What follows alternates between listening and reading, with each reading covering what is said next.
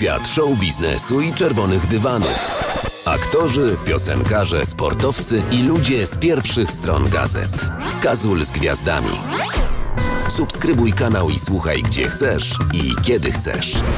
Lech Dyblik gościem 13 Nuty Radia Wrocław. Dzień dobry, witaj. Dzień dobry. To zacznijmy może od aktorstwa. Emplua bardzo bogate. Jesteś zadowolony? Na pewno. Przecież oni tyle muszą za to płacić, że naprawdę sprawia mi to radość. A tak jako człowiek jesteś zadowolonym i szczęśliwym człowiekiem dzisiaj, jak się spotykamy? Wiesz co? Absolutnie. Znaczy w moim życiu już od dłuższego czasu wszystko gra. Także i mało tego nie mam wątpliwości, bo nawet kiedyś tam jak coś grało, to zawsze miałem wątpliwości, a może nie. Teraz nie mam żadnych. A zadajesz sobie to pytanie jeszcze? O szczęście? Wiesz co? Ja kiedyś odkryłem, że szczęścia wcale się nie szuka, bo to tak myślałem, że to po prostu ja nie mam, a cały świat ma, ale okazało się, że to jest cały czas z tobą i tylko chodzi o to, żeby sobie to uświadomić. Więc już wiem o co chodzi, więc nawet jak się zapędzę, to na chwilę przysiądę, zrobię krótki rachunek sumienia i okazuje się, że wszystko gra. A o co chodzi najczęściej? Jak są te takie przesady? Wiesz co? Ja ci powiem. Ciekawe pytanie zadajesz. E, najczęściej to widzę, że jest coś nie tak, kiedy jestem niezadowolony. Że zdarza mi się od czasu do czasu, że jestem niezadowolony albo że coś sobie wymyśliłem, poszło nie tak, wiesz, i, i ja wiem, że że winne nie są okoliczności, tylko że ja sobie coś wymyśliłem. No bo głównym wrogiem człowieka jest jego własne ego i plany, które robi. A jak bracie, e, to chodzi o to, żeby minimalizować swoje ego, swoje oczekiwania. Wtedy, kurde, wszystko gra od rana. Rozmawiamy o tym i pytam cię o to, bo pamiętam, że to nie zawsze było tak, jak opowiadasz, że, że z tym ego bywało różnie. Ale nie, oczywiście, no bo ja odbyłem taką, no, trudną dość drogę, ale ym,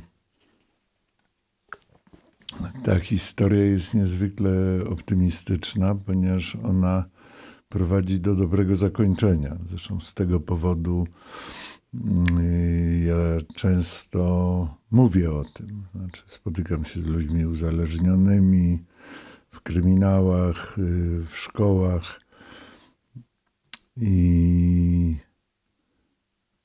i mówię o tym, że mm, nawet z największych kłopotów można wyjść. Mało tego, że te trudne sytuacje w życiu są drogą do tego, żeby polubić swoje życie i no wiesz, no, że, że to, co jest y, jakiś, jakimś wielkim problemem w życiu, staje się takim motorem do dobrego, ciekawego życia. No. A nie jesteś zmęczony tym, że jednak cały czas musisz to robić? Że, że, Ja że, wiem, że czy, cię czy ja stawiają? muszę, no ja jestem No to dobre pytanie. wolny, wolny gość, nie, nie jestem na żadnym etacie, więc e, od, od, w zasadzie od zawsze. E, I ja to robię, bo chcę. Mało tego, że bo ja dużo pracuję, ale mm, ponieważ lubię to, co robię, więc to, to człowiek y, no, nie męczy się. No, Ty się też nie męczysz, bo zauważyłem, że unikasz zgromadzeń. W tym towarzystwie kolegów aktorów to też nie bywasz. No tak.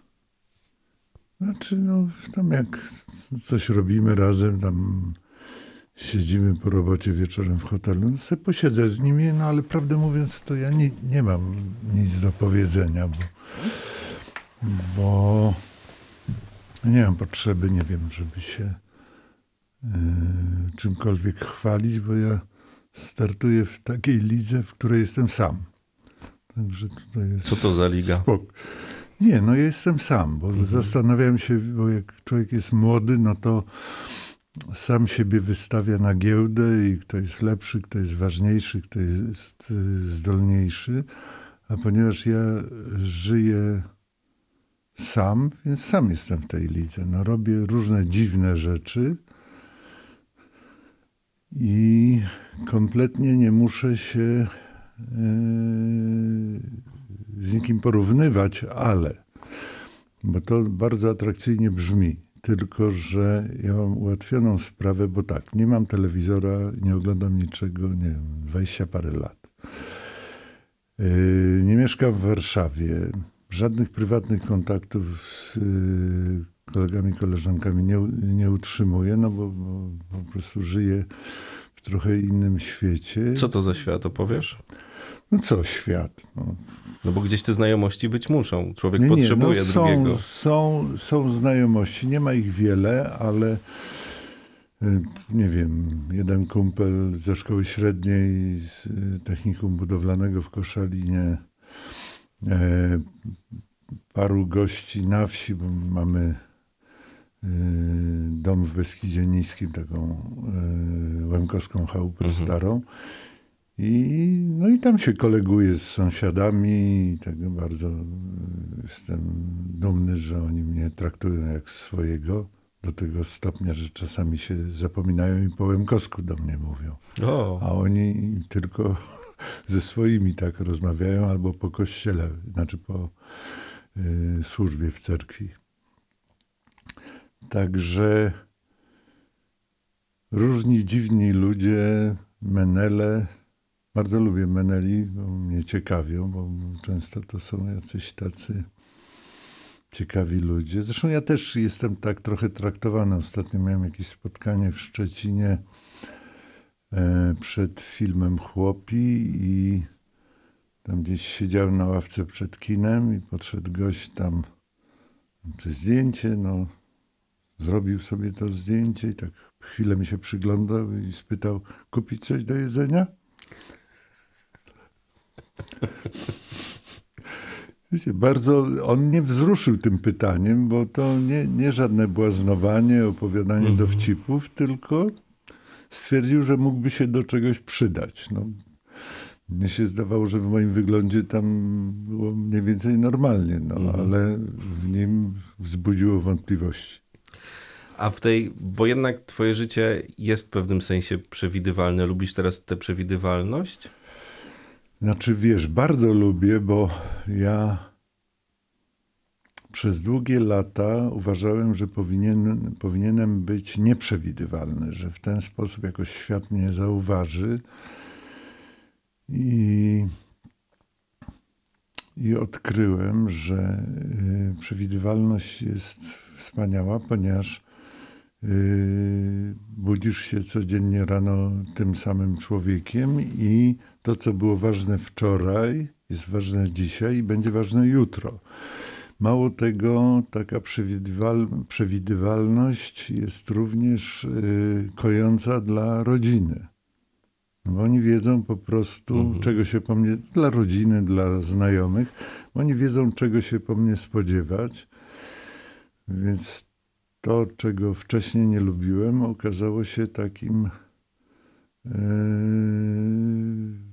czymś bardzo pożytecznym. Zresztą ja to lubię, no, że. E, no ale to też chyba jest związane z tym, że oczekiwania są minimalne. No. Pytam o to też dlatego, że wiele osób, które wyszło z nałogów i w jakimś sensie sobie przepracowało też emocje niektóre, bardzo dużo opowiada o tej przewidywalności, że ona porządkuje, ale że też to wcale nie jest tak, że w tej rzeczywistości nagle jest aż tyle rzeczy do zachwytu, że, że, to się, nie wiem, jakieś nowe życie pojawia, że wszystko wygląda tak samo. Znaczy to nie wiem, co masz na myśli, mówiąc, że wygląda tak samo, bo rzeczywiście, yy, prawdę mówiąc, nic się nie zmienia, ale zmienia się sposób widzenia siebie, widzenia ludzi. przede wszystkim zaczynasz zwracać uwagę na ludzi. No tak, ale chodzi mi o to, że nie wiem, liście na drzewie nie są bardziej zielone nagle. One są. Mhm. Poza tym, że, że no, ważne jest, żeby dawać sobie trochę czasu na zmarnowanie. No, y, Ja miałem kiedyś, y, pierwszy raz jak byłem w więzieniu w Gdańsku, na Kurkowej i oni tam, jak pierwszy raz człowiek jest w więzieniu, to oni wyglądają jak seryjni mordercy. No. Jest taki styl bycia. No, najgroźniej wyglądali, jak się później okazało, alimenciarze i kolarze. Mhm. I, I oni tak patrzą z obrzydzeniem i ponieważ było to, to takie deprymujące, no to strojąc gitarę tam stronami pękła i, i no oni nawet nie drgnęli. Usiłowałem zmienić tę stronę i łapy mi się trzęsły. I było mi tak wstyd, no, że oni widzą, że nie jestem Eric Clapton, że w dziurkę nie mogę trafić y, w, stroiku, tym, y, tam gdzie się naciąga te strony.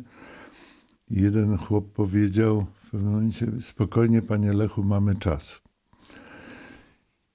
To było w sytuacji, w rzeczywistości więzienia śmieszne, ale on zwrócił uwagę na to, że żyjemy zawsze w jakimś takim niedoczasie i ważne jest, żeby sobie od, dać od czasu do czasu szansę na zmarnowanie trochę czasu. Ja bardzo lubię marnować czas. Czyli, że nie wiem, godzinami siedzieć yy, na chodniku przy stoliku w kawiarni i ludziom się przyglądać. No to jest po prostu zbijanie bąków, a to dla mnie jest tak ciekawe, inspirujące, bo ja po prostu dopisuję ludziom życiorysy, tym, których widzę. Na przykład mogę się podzielić takim ciekawym odkryciem, że na ulicy to widać głównie ludzi, którzy mają jakiś problem z sobą. To oni wtedy najwięcej hałasu robią, są najbardziej tak jakoś wyzywająco ubrani, no, można powiedzieć czasami ciekawie. Natomiast ludzie szczęśliwi, oni przechodzą niezauważeni. Oni po prostu nie mają powodu zawracać yy, innym głowy, no bo jest dobrze, jest spokój, takie stare małżeństwa, czasami widzę, bardzo mi się to podoba. Starzy ludzie, którzy nie gadają z sobą za dużo, no ale widać, że są sobie bliscy i trzeba y, się przyjrzeć, żeby ich zauważyć, bo oni przechodzą, przechodzą tak niezauważalnie. Myślę, że też po raz kolejny warto w tej rozmowie, bo to się pojawia bardzo często, podziękować Ci za Twoje świadectwa i za to, że to robisz od wielu, wielu lat i jesteś trochę dla ludzi mm, z taką pokorą też. To jest, to jest myślę trudne, ale Wiem. Nie, no, Nie? mówię. Znaczy to, jeżeli, jeżeli wiesz o twoim ego, które jest przyczyną twoich nieszczęść, to w zasadzie ta, ta, ta nie wiem, pompatycznie zabrzmi, ale nie, nie chce mi się szukać innych sposobów, że ta twoja ścieżka rozwoju duchowego yy, polega na tym, że przyglądasz się temu i po prostu mm, jest kontrola oczekiwań, takie też myślenie, y, a może się w, do czegoś przydam, że już ja siebie nie bolę. I takie zresztą to u mnie dawno temu ja zauważyłem, że raptem jak już trochę uporządkowałem życie, już żyłem na trzeźwo, e, ile to było lat temu? znaczy, mówimy o ostatniej turze, więc ostatnia tura rozpoczęła się 32 lata temu.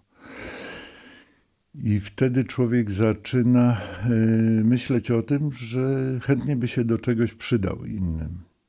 To w różny sposób. Ale, ale jest taka potrzeba, to jest, nie wiem, ja to wtedy odczuwałem jako taką wręcz biologiczną potrzebę, że, żeby to, żeby mógł się przydać komuś do czegoś i, i było to ważne, ale to też wynikało pewno z tego, że mm, przez wiele lat myślałem wyłącznie o sobie, o swoim nieszczęściu, o tym, jak bardzo jestem niedoceniany, że świat nie widzi, że jestem wybitny. No, także nie, to jest, to jest ciekawe. No poza tym na przykład y, ja kiedyś odkryłem, że jak tak się z kolegami spotykam, to mogę się w ogóle nie odzywać. Że nie, nie muszę zabierać głosu. Jest mi przyjemnie, bo ja ich lubię, lubię y, y, Mhm. pracować, ale w żadnych zawodach nie chcę mi się uczestniczyć. Ale lubię ich obecność, towarzystwo, więc czasami sobie na godzinę przysiądę, herbatę wypiję, a później mówię, idę spać. Nikt nie rozpacza, że idę. To jeszcze pozwól, że zapytam cię o ten moment taki, bo 32 lata to jest bardzo długi czas. Za- Zależy oczywiście, jaką miarą coś się mierzy, ale no to już... Znaczy, no to to już tutaj, tutaj to nie są zawody o Mistrzostwo Mm, Właśnie, Świata. więc, więc to, to jest bardzo względne, mo- możemy Tak. się umówić.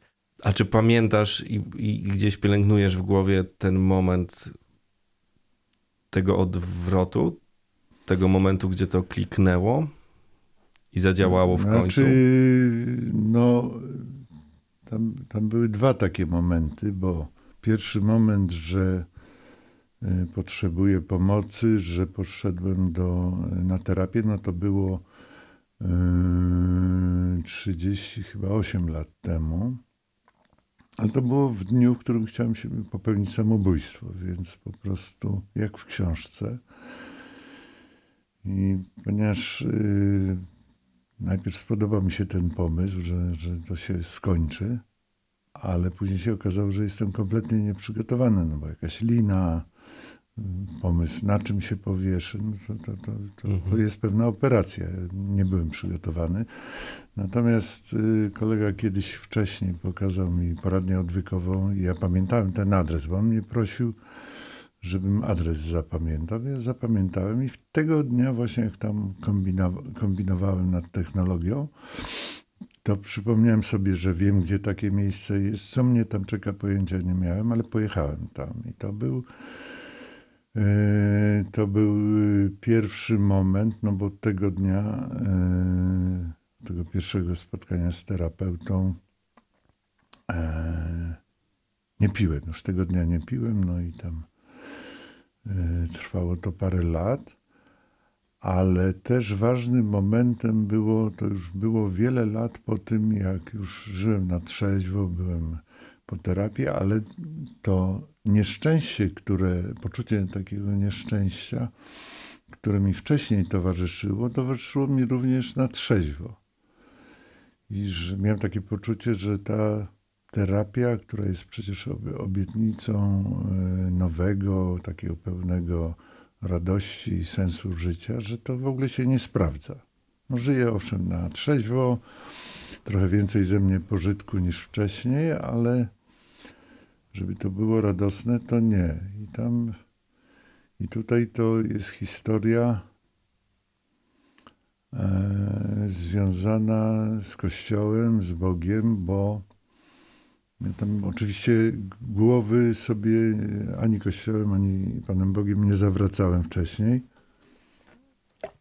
Bo ja miałem takie poczucie, że jestem najsprytniejszy we wsi i swoje sprawy załatwiam sam. Ja nie potrzebuję żadnego wsparcia z góry.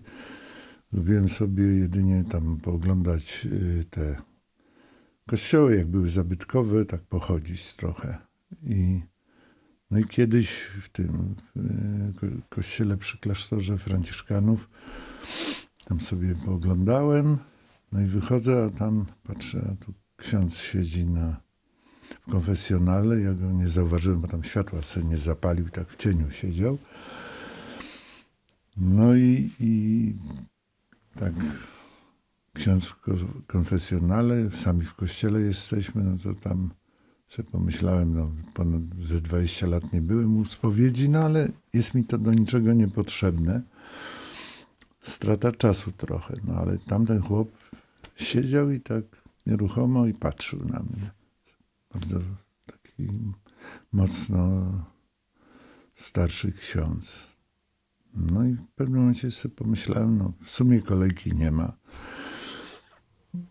Uklęknąłem, powiedziałem mu, że tam nie, nie, niewiele pamiętam, jak tam e, technolo technologicznie wygląda spowiedź.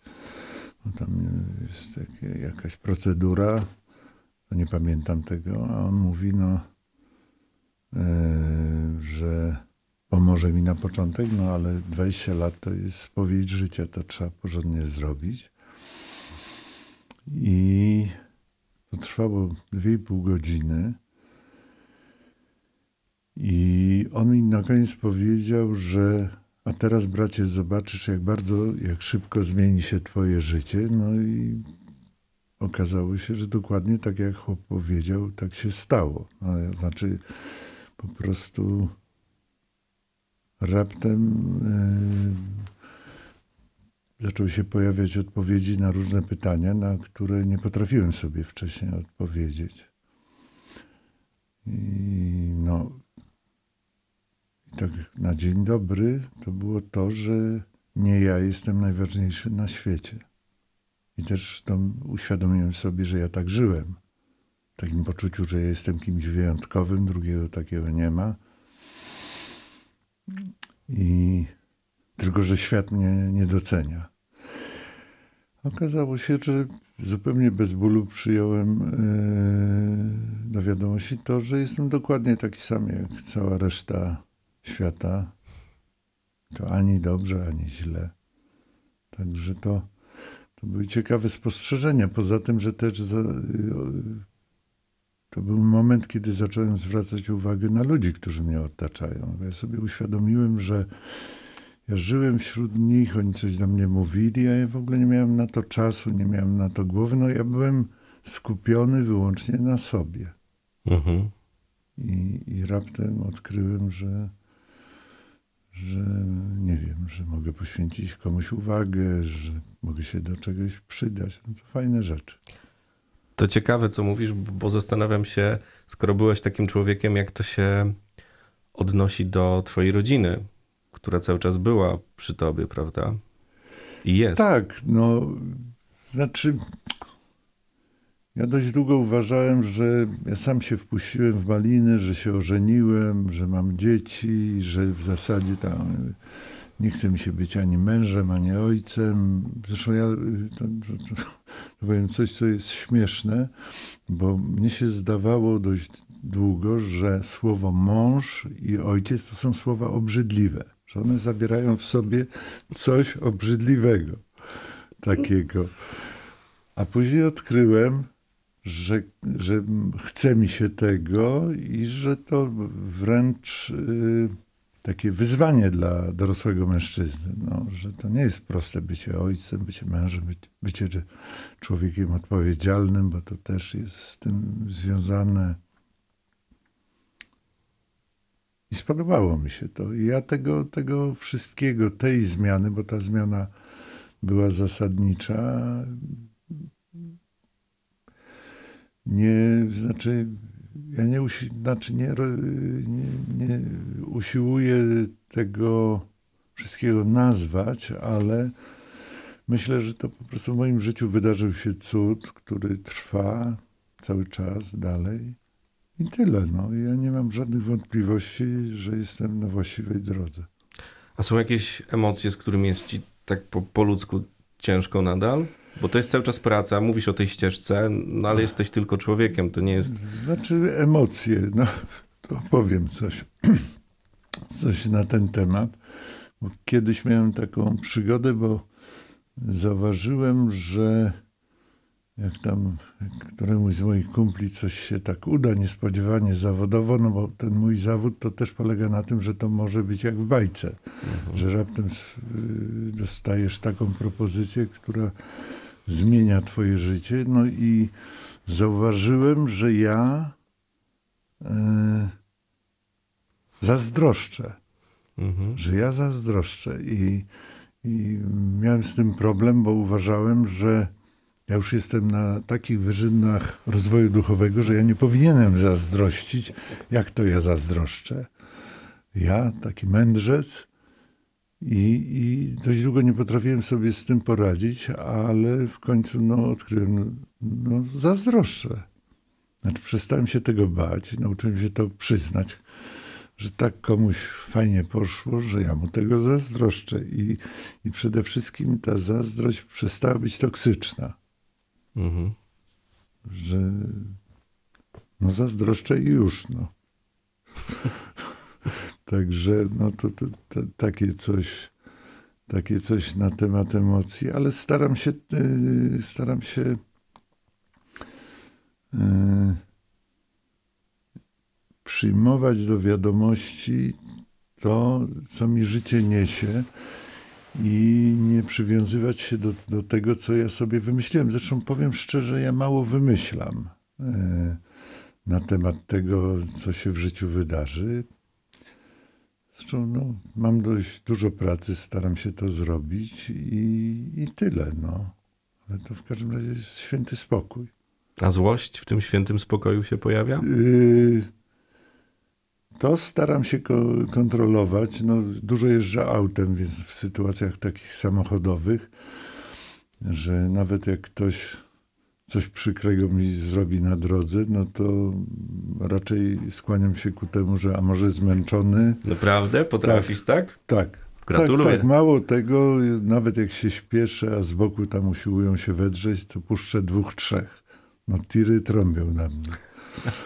Ale to kiedyś ten ksiądz, bo ja jeszcze byłem u niego parę razy przed jego śmiercią u spowiedzi, to on na fajną taką uwagę mi powiedział, no przyłazisz do tej spowiedzi i ciągle z tego samego się spowiadasz, bądź mężczyzną. I on mówi, weź sobie jakąś cnotę i się przyjrzyj, jak to z tym jest u ciebie. I zaproponował właśnie cierpliwość. Weź sobie cierpliwość i zobacz, jak to jest. No ja zauważyłem, że jestem absolutnie niecierpliwy, więc zacząłem zwracać na to uwagę i zacząłem próbować być cierpliwym, czyli nawet jak ktoś mi głowę zawraca i opowiada jakieś banialuki, patrzę prosto w oczy i słucham. Niesamowite. Nie, nie, no to, to jest taka... Yy... No poza tym, że tutaj akurat w tym wypadku, no to jest to, to jest szacunek, no jak człowiek, to jest też bardzo istotne, no człowiek coś do mnie mówi, no sprzedaje mi jakieś yy, niezwykle ważne prawdy, a są to w mojej ocenie banialuki, no to patrzę w oczy i słucham. Jak opowiadałeś o nałogu, to jeszcze mi się skojarzyło ten zawód, zawód aktora, z tym, że tam zawsze są te miłe słówka i powody do świętowania, więc to też myślę, że nie było łatwe. Tak, ale ja, ja skracam takie sytuacje. No, jeżeli nie muszę, to, to nie jeżdżę na premiery. Yy, nie mam telewizora, to, to już wspomniałem. I, i, i no, jakby ucinam takie sytuacje. No, jak tam mi prawią komplementy, nie wiem, przed recitalem, jak mnie zapowiadają no to ja to ucinam, żeby nie przechwalić, żeby nie przechwalić. A kiedyś no nie, ulegałeś? no bo to jest, to jest, wiesz, to jest te, te, te miłe słówka, uśmiechy, to jest y, przyjemne tak jak przyjemne jest jedzenie czekolady. No, to są puste kalorie. To jest przyjemne, ale to niczego do mego życia nie wnosi. A kiedyś jak reagowałeś, jak jeszcze nie miałeś w sobie tego, co masz no to teraz? Ja, no ja miałem niedosyt tego wszystkiego. Mm. No, to ja miałem... no ale dostawałeś komplement i co się działo? No chłopie, no to y, duże wydarzenie było, bo tam chyba po pięciu latach abstynencji, ja wtedy jeszcze w Teatrze Narodowym pracowałem. Mm -hmm.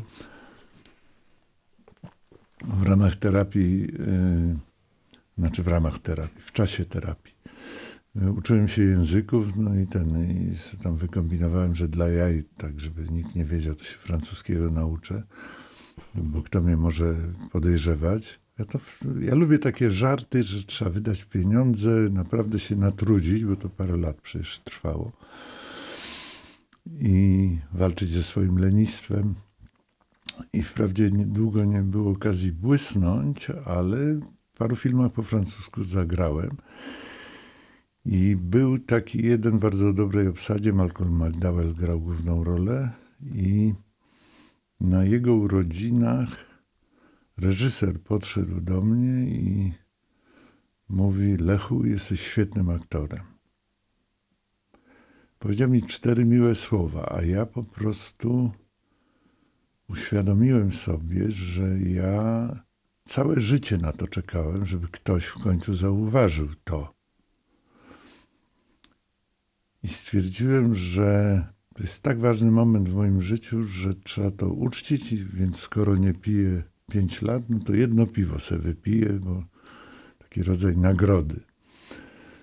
No i wypiłem to piwo i piłem dwa lata jak nieprzytomny, mimo że mm, no wiedziałem, no przecież ja miałem ogromną wiedzę na ten temat, no ale to jest, ta historia jest dowodem na to, co to znaczy, że to jest choroba nieuleczalna.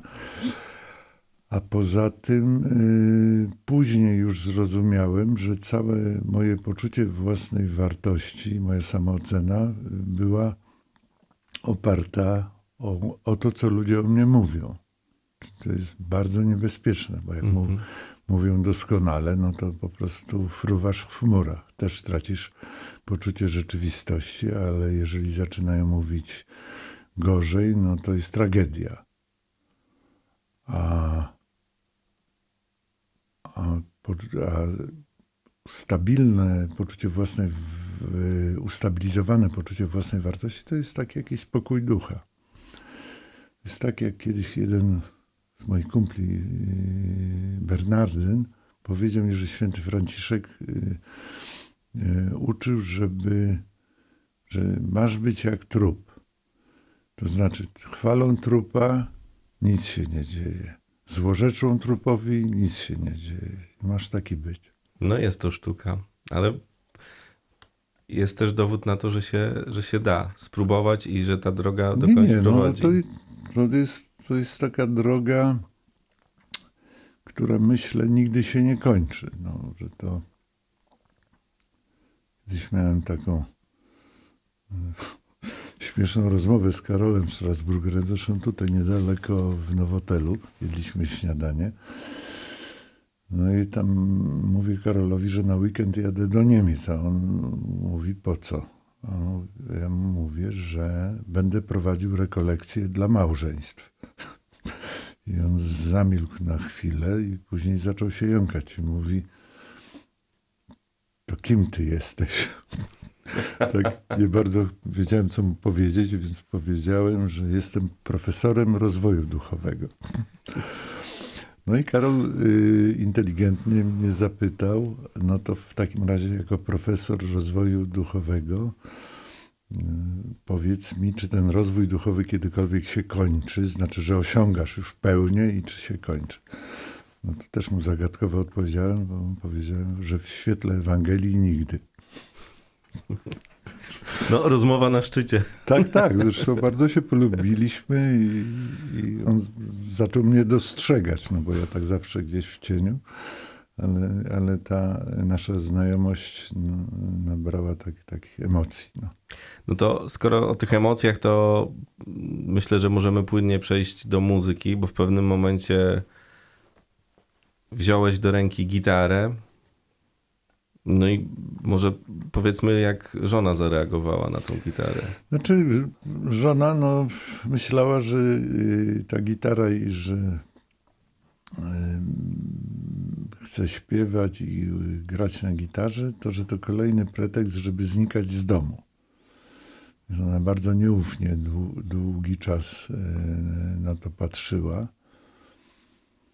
Poza tym, że ona też, powiem szczerze, nie lubiła, jak ja ćwiczyłem. No, znaczy, ja rozumiem, że to była męka. Męka i... No ale w tej chwili... To... Czy ile miałeś lat, jak zacząłeś się uczyć? Znaczy, Pamiętasz? To, nie, to, pamiętam, no bo to był gdzieś dwa, y, 2007 to po raz pierwszy mhm. wystąpiłem, więc 4 lata trzeba dorzucić. To jest 2003 zacząłem, no. 20 lat temu? Tak? No tak liczę. No tak, ja cię kręcę.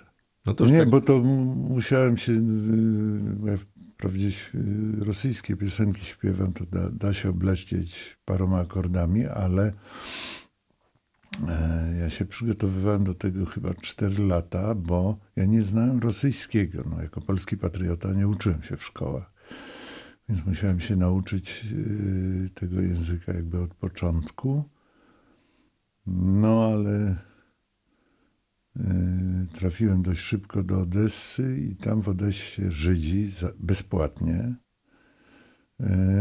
pomogli mi. Oni naprawdę tak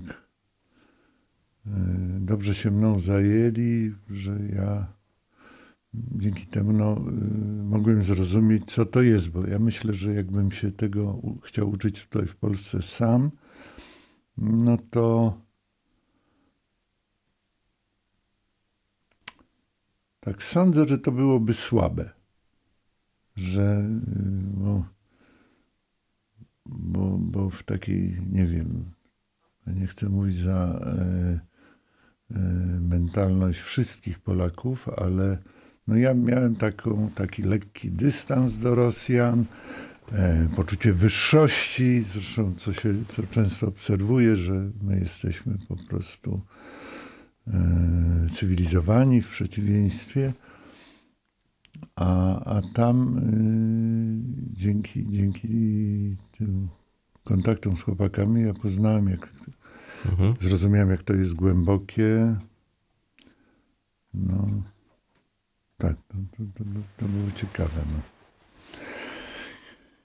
I poza tym, że mnie bardzo y, motywowało to, że y, pomysł, żeby śpiewać y, rosyjskie piosenki jest pozbawiony kompletnie logiki, że to jest nikomu do niczego niepotrzebne, a, a mnie brak logiki kusi że jak wszyscy mówią dookoła, że to jest nielogiczne, to ja się natychmiast w to pakuję, bo, e, bo nawet jeżeli w tej chwili nie wiem, to za 2-3 dni będę wiedział, dlaczego to jest logiczne i że to jest dobry kierunek.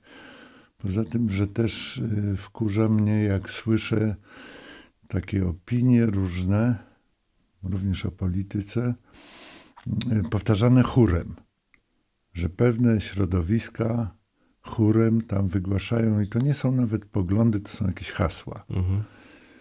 To, to, no po pierwsze, to jest nieprzemyślane i poza tym niezwykle bezpieczne. No bo jeżeli jesteś tego samego zdania, co twoje otoczenie, to już bardziej bezpiecznie nie może mhm. być. Więc ja lubię zawsze coś włożyć kija w mrowisko i w poprzek. No i się wyłamałeś. Tak. Mamy gitarę, a to jeszcze powiedzmy o śpiewaniu, bo wyczytałem, że w szkole teatralnej to tak słabo, średnio z tym słabo śpiewaniem było. Tak, było. Trzy z dwoma. No. Trzy z dwoma z łaski, bo, bo jestem wdzięczny pani profesor, bo inaczej by mnie wyrzucili ze szkoły. To były żenujące moje egzaminy z piosenki i niestety ludzie to do dzisiaj pamiętają. Także, no bo to było tak żenujące, więc... I nagle się objawiło, proszę bardzo objawił się, objawiła się umiejętność, bo pewnie jak powiem talent, to się trochę obrazisz. Ja nie, nie, nie mam pojęcia. Jeśli chodzi o muzykę, to tak myślałem, bo co do e, swojego talentu, to e, mam mieszane uczucia, natomiast e, odkryłem, że e, muzyka że podstawową e, rzeczą, jeśli chodzi o uprawianie muzyki, jest praca. Że, że tutaj praca i te godziny poświęcone temu. No bardzo... Czyli wziąłeś się za robotę? Po Wziąłem się za robotę. No, człowiek, który mnie uczył grać na gitarze, to, to bardzo dobry taki gitarzysta bluesowy. Yy, I i on siedział ze, mnie godzina, ze mną godzinami. I on mi kiedyś powiedział, że jakby on miał czas, żeby 8 godzin siedzieć z gitarą, to on by siedział. Ale ja w pewnym momencie odkryłem, że ja no, 8 może nie siedziałem, ale 6 z przerwami potrafiłem. Hmm. Oczywiście tam herbatę, coś, Jasne. ale ciągle wracałem do tej gitary, coś tam mi się nie zgadzało, to, to, to po prostu do tego stopnia. I nie wiem, mimo że to było takie z boku, przysłuchując się jakieś tam brzdąkania, dla mnie było pełne treści. No i z tą treścią e, wyszedłeś dosłownie na ulicę. Tak, tak, tak. To było też moje marzenie, żeby, żeby e, spróbować grać na gitarze. Raz, że ja w, w, w dzieciństwie zazdrościłem kolegom, że mogą wziąć gitarę, pójść na ulicę godzinę, dwie posiedzą, już są jakieś pieniądze. I, I później wykombinowałem, że ja spróbuję tego. Znaczy tak, w, nie wiem, w celach naukowych, jak to jest. No ale poziom trudności był większy, no bo już byłem człowiekiem znanym z telewizji, no wielu ludzi wiedziało, kim jestem. I kompletnie nie wiedziałem, e, jak się za to zabrać, więc, ale no, oczywiście, jak wspomniałem, ja mam w sobie cechy największego cwaniaka we wsi, więc wykombinowałem, że na początek to będę chodził późno w nocy, żeby się oswoić z tematem. Po prostu nikogo tam na tej ulicy nie było. Ja se grałem. No. Grałem i tak wizualizowałem, że tutaj będą chodzili ludzie, że coś tam, no Mhm. takie... Próbę robiłeś taką. Taką, taką próbę i to trwało parę, parę tygodni. No i w pewnym momencie tam jechałem przez centrum Łodzi. Gitarę zawsze mam w aucie. I jakoś mnie naszło, to jest ten dzień. No i zaparkowałem, wziąłem gitarę, poszedłem na Piotrkowską. Strasznie się bałem. Ale a, córka była, w, bo to były wakacje w Portugalii, pracowała w knajpie i ten dostała w 15 minut SMS-a, że stary zwariował, stoi na Piotrkowskiej z gitarą i śpiewa po rusku. Miło. Tak, a, ale to, to, to było takie wyzwanie, bo to nie jest w liczbach bezwzględnych, to nie jest nic ważnego. Natomiast to jest, nie wiem, takie mierzenie się ze, ze swoim lękiem. em, To też taka chęć prowokowania, bo, bo teraz to bardzo lubię i mało tego, że to użyłeś takiego sformułowania na początku naszej rozmowy, że ja mam takie poczucie, że jak tam idę sobie pograć, no to ja mam dla ludzi tam, nie wiem, 4 godziny. I albo będę im śpiewał, jeżeli chcą słuchać, ale często chcą pogadać. Więc ja mam po prostu, ja mam, znaczy robię to absolutnie świadome, świadomie, ja mam dla nich tyle czasu. To jest coś, co dostają ode mnie za darmo.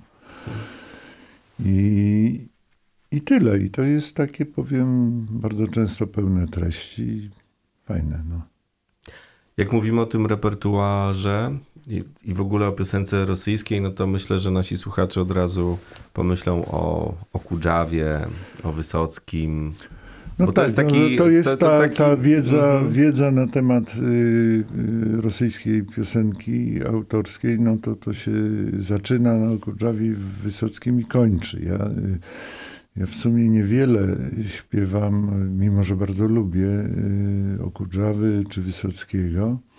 No, poszedłeś dalej. Poszedłem dalej i tam no, jest, było wielu y, fantastycznych bardów, y, poetów y, w Rosji, o których w Polsce wiemy mało. Więc ja staram się te, y, te rzeczy śpiewać.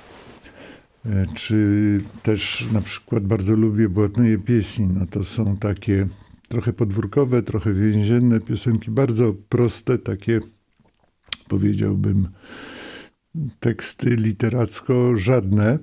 Natomiast to jest takie coś, co dużo mówi, nie wiem, dużo mówi o, o, o Rosjanach i oni zresztą sami tego nie doceniają. Oni sami tego nie doceniają, że to są takie piosenki trochę pijackie tam w tej Odessie. Oni się dziwili, że ja chcę, bo ja od tego zaczynałem, że tyle wysiłku poświęcam, żeby tego się uczyć. Zresztą to są piosenki w ogóle, te błatne pieśni, one też często y, rodziły się na Mołdawance. No, to Mołdawanka to jest taka dzielnica w centrum miasta, żydowska dzielnica. Zresztą ja tam kiedyś miałem na podwórku koncert właśnie dla, dla tych ludzi na Mołdawance.